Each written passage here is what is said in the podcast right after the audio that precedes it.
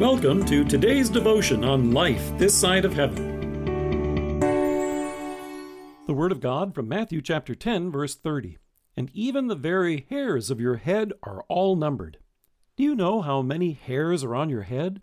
According to the folks at Science Daily, the average human head has about 100,000 hair follicles.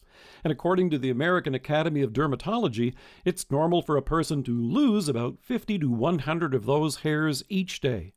Every hair on your head goes through a growth stage, which is referred to as anagen, and a rest stage, known as telogen, before it falls out. Why am I telling you all this? It's no small thing when Jesus says, Even the very hairs on your head are all numbered. When Jesus sent the disciples out to share the gospel, he knew that they were concerned, worried, even frightened, but he wanted them to know of how much he cared for them. So he used two examples of the infinite care God shows for even the most overlooked details of creation.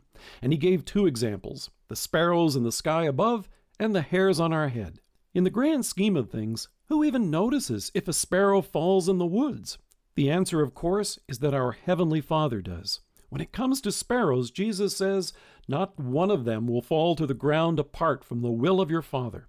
So sometimes there's a mistaken leap in logic that when Jesus goes on to say, and even the very hairs of your head are all numbered, that maybe he's referring to them falling to the ground as well.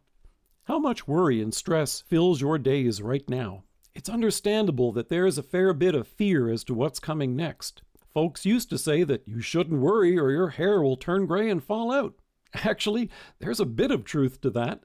According to Dr. Robert Shmerling of Harvard University, while being under stress can't turn your hair gray, stress can trigger a common condition called telogen effluvium, which causes hair to shed about three times faster than normal.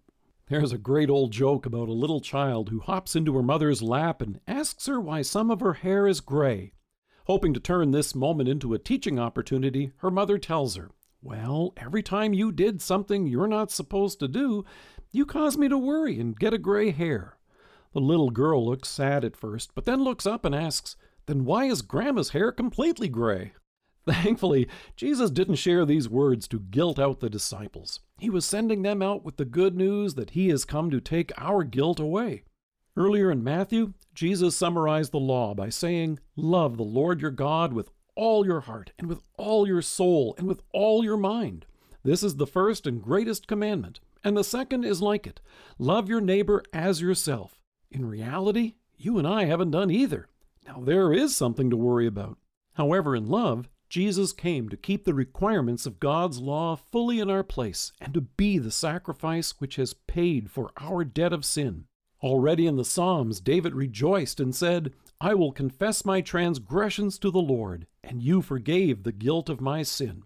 The world into which the disciples were being sent was filled with worries and concerns, just as ours is for you and me today. In love, Jesus assures you that our God, who knows how many hairs are on your head, is fully aware of all the changes and challenges that you face this day. This verse about hair may make a lot of us uncomfortable as it thins and falls out over the years. You know the old saying, hair today, gone tomorrow. But God's care is steadfast and unchanging. While He can number every single hair on your head, the one thing He doesn't count is your sins against you.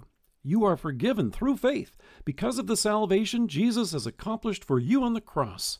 And God, who raised our Savior in victory over sin and death, is the one who watches over you and protects you. Let us pray. Loving Savior, as I comb my hair and look into the mirror, remind me again this day of your great love and strengthen my assurance of your care. Amen. Thank you for joining us. If you're listening to us by podcast or on Alexa, we invite you to browse the resources that are available on our site at lifethissideofheaven.org. God bless you and have a great day.